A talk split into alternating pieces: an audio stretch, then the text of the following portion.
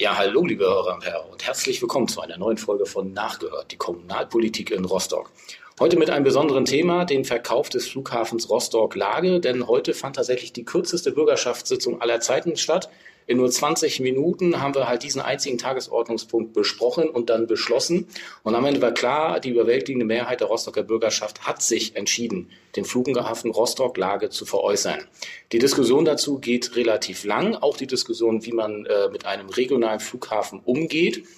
Und damit ich euch den Hintergrund dafür heute nicht alleine erklären muss, habe ich mir auch heute wieder einen Gast eingeladen, den zuständigen Senator Dr. Chris von Witsch-Rikowski. Hallo Chris. Hallo Stefan. Wir fangen vielleicht mal ganz äh, kurz an. Wieso verkauft Rostock gemeinsam mit dem Landkreis gerade jetzt den Flughafen? Ja, das ist eine gute Frage. Die, die, die Geschichte des Flughafens Rostock-Lage ist ja eine lange, auch eine wechselvolle Geschichte, ähm, die durchaus positive und auch ähm, die anderen Aspekte hat. Normalerweise kann ja eine Region froh sein, wenn sie einen Flughafen hat. Das ist ein Standortfaktor, das ist wertvolle Infrastruktur, die Leute haben kurze Wege, wenn sie in den Urlaub fahren. Geschäftsreisende können aus Rostock gut wegkommen, können nach Rostock gut hinkommen. Man hat das immer als, als positiven Standortfaktor verstanden. Ähm, da es in der Bundesrepublik natürlich viele Regionalflughäfen gibt, ist das auch ein schwieriges Business, so dass die meisten auch unser Flughafen ein Zuschussbetrieb ist. Mhm. Und wenn man viele Millionen Euro Steuergeld jedes Jahr investiert oder ausgibt, dann muss man sich immer die Frage stellen, ist das gut angelegtes Geld? Ähm, daneben gab es natürlich äh, vermehrt in den letzten Jahren so eine klimapolitische Debatte ums Fliegen. Wie cool ist das überhaupt zu fliegen? Äh, und wie cool ist es insbesondere, sogenannte Kurzstrecken zu bedienen? Also von Rostock nach München, muss man da wirklich mit dem Flieger oder kann man mit der Bahn fahren? Mhm. Ne, und aus dieser Gemengelage hat es eben die, diese politische Diskussion mit der Entscheidung heute gegeben. Wie viel Geld stellt Rostock denn jährlich bereit, um den Flughafen zu unterstützen? Also wir sind drei Gesellschafter die, Hansestadt mit 54 Prozent, der Rest äh, der Landkreis und die Stadt Lage und die Gesellschafter insgesamt äh, geben 1,8 Millionen Euro für den Flughafen aus. Wir davon eine Million. Und dann kommt nochmal ungefähr eine Million vom Land für Flugsicherheit, Kontrollen, also alles, was so weitliche Aufgaben sind. Also wir reden über fast drei Millionen Euro. Und in der Corona-Zeit hat es natürlich pandemiebedingt dann noch Sonderhilfen gegeben. Also das geht eine ganze Menge Geld rein. Mhm. Pandemie ist vielleicht das richtige Stichwort. Äh, heute wurde in der Sitzung auch über externe Faktoren äh, gesprochen. Pandemie wurde da angesprochen, auch die Pleiten von äh, Fluggesellschaften, die ja gerade für den Standort Rostock neu gewonnen wurden und dann halt weggebrochen sind. Würden wir so eine Diskussion jetzt auch führen, wenn es nicht die Pandemie gegeben hätte? Ja, was man vielleicht immer, immer sagen muss, damit auch denjenigen, die da, da arbeiten, das nicht so wehtut, wir verkaufen den Flughafen nicht, weil die dann einen schlechten Job machen oder weil das ein ein blöder Flughafen ist, sowohl die Mitarbeiterinnen und Mitarbeiter als auch die Geschäftsführung, die haben wirklich einen guten Job gemacht und die haben alles dafür getan, dass der Flughafen gut läuft. Und wir haben auch zwischendurch mit dem Kreuzfahrtgeschäft, was uns eine Menge Passagiere gebracht hat, ein bisschen Hoffnung gemacht, das zu drehen, eben das wirtschaftlich darstellen zu können. Aber dann kam das, wie du eben geschildert hast, Pleiten von Fluggesellschaften, die klimapolitische Diskussion, ähm, also das hat das Geschäft nicht leichter gemacht und wir beherrschen diese exogenen Faktoren einfach nicht. Mhm. Ich erinnere mich noch gut an eine Vorstellung des Flughafens. Das muss irgendwie Ende letzten Jahres gewesen sein. Da sind die durch die Fraktion getourt und haben unter anderem Spaceport Rostock ähm, vorgestellt. Das ging, glaube ich, auch durch die Presse, wo dann bis hin zu Spekulationen, ob wir demnächst aus äh, Lage Raketen auf den Mond schießen. Das war vielleicht leicht übertrieben der Vorstellung. Was passiert jetzt mit solchen Projekten, die da angelaufen sind oder auch Projektideen? Gehen die jetzt quasi alle äh, zu dem neuen Träger? Oder wie ist quasi jetzt die inhaltliche Perspektive des Flughafens? Also ist richtig. Der, die, die, Geschäftsführung hat natürlich gemerkt, also aus, äh, allein aus dem Verkauf von Flugtickets wird der Laden nicht laufen. Was kann ich also noch an, an zusätzlichen Standbeinen für den Flughafen haben, um mich besser aufzustellen? Das ist einmal natürlich das Space-Thema, ähm, aber auch das Thema Green Port und äh, kann ich auch Flugzeuge reparieren. Also man hat da natürlich so äh, im Business rund um Aviation äh, geschaut und dann hat man natürlich noch viel weiter gedacht, so Non-Aviation-Business, kann ich da einen Technologiestandort draus machen. Ähm, das ist also mit viel Herzblut verfolgt worden. Es gibt da auch Idee, Hangerbau ähm, und ähnliches mehr. Ähm, Konzepte. Wir haben allerdings festgestellt, auch die erfordern Millionen Investitionen. Ähm, Ausgang ungewiss ähm, und deswegen die, die Frage nach einem Partner. Das Schöne ist, das ist ja ein sogenannter Share Deal.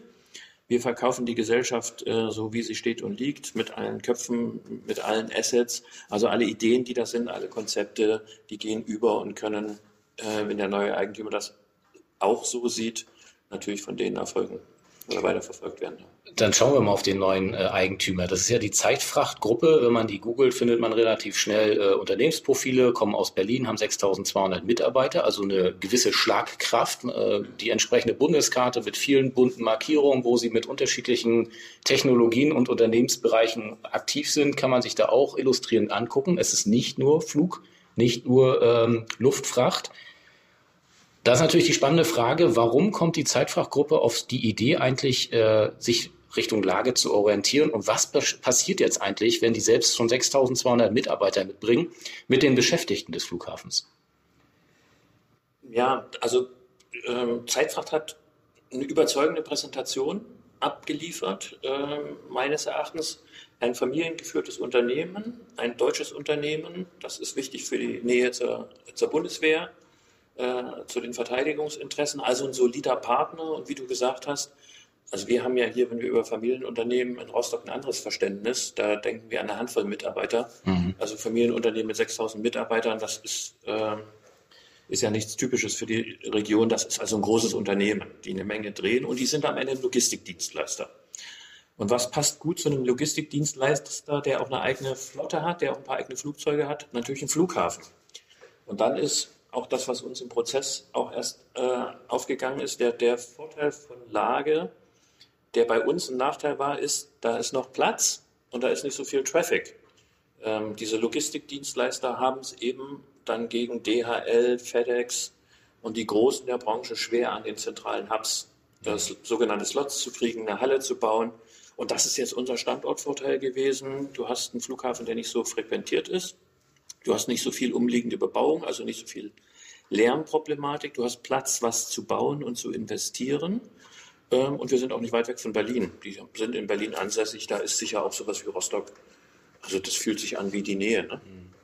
Ich stelle mal zwar meine zweite Frage nochmal, die hast du mich so ein bisschen unterschlagen. Wenn ich nochmal ins Unternehmensprofil von der Zeitfachgruppe schaue, äh, stehen da bis zu 230 neue Arbeitsplätze am Standort Lage.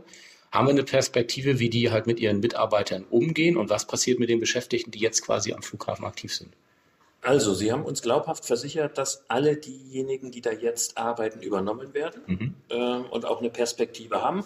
Die haben eine zehnjährige Betriebspflicht. Die brauchen mhm. jetzt auch das Personal, um den Flughafen weiter zu betreiben. Das gibt den Beschäftigten Sicherheit äh, und dann auch die Zeitfrachtgruppe mit den vielen Mitarbeitern und den selbstständigen Sparten ähm, also die haben den Eindruck gemacht, sie sind ein guter Arbeitgeber. Also sowas wie Betriebsräte ist selbstverständlich, man mit, kann mit Gewerkschaften umgehen. Die haben den Anspruch, die Leute ordentlich zu bezahlen. Also alles das, äh, was heute wichtig ist. Äh, ich glaube, du hast keine Chance, wenn du nicht äh, gut mit deinen Leuten umgehst, wenn du sie nicht gut bezahlst, wenn du denen keine Perspektive bietest, dann hast du irgendwann keine mehr. Das machen die den Eindruck, haben sie gut verinnerlicht. Das war für uns für die Entscheidungsfindung natürlich ganz wichtig, weil wir uns verantwortlich fühlen für die die da sind. Und jetzt werden 20 Millionen in ein Logistikzentrum äh, investiert. Ähm, ich glaube, das ist die, die Perspektive, die der Standort gebraucht hat. Mhm. Ähm, Frage Perspektive Metropolregion Rostock nenne ich sie jetzt mal. Ähm, bisher war es halt ja nur so, Rostock als Gesellschafter ist mit Lage mit beteiligt, also auch eine gewisse Steuerungsmöglichkeit mit dabei. Jetzt ziehen wir uns da raus, setzen halt auf die Zeitfachgruppe. Gleichzeitig äh, wird dadurch ja jetzt da ein Frachtflughafen statt ein, ein Personenflughafen aufgebaut. Für die Hörerinnen und Hörer, Chris Müller nickt. Chris von Witschwikowski nickt. Entschuldigung. Wir haben ja gelernt, da war der Müller wieder. Wir haben ja gelernt, er hat ein paar Buchstaben abgegeben. Wir suchen übrigens tatsächlich nach einer Straße, die wir ihn irgendwann mal äh, widmen können, aber wir schweifen ab. Äh, also quasi Sta Wirtschaftsstandort Rostock. Wir bauen den Überseehafen aus. Wir haben auch so schon ein Riesenaufkommen an Fracht. Wie ist denn die Perspektive einer Kooperation jetzt quasi eines neu autonomen Lageflughafen, nenne ich den jetzt mal, und den Wirtschaftsstandort Rostock?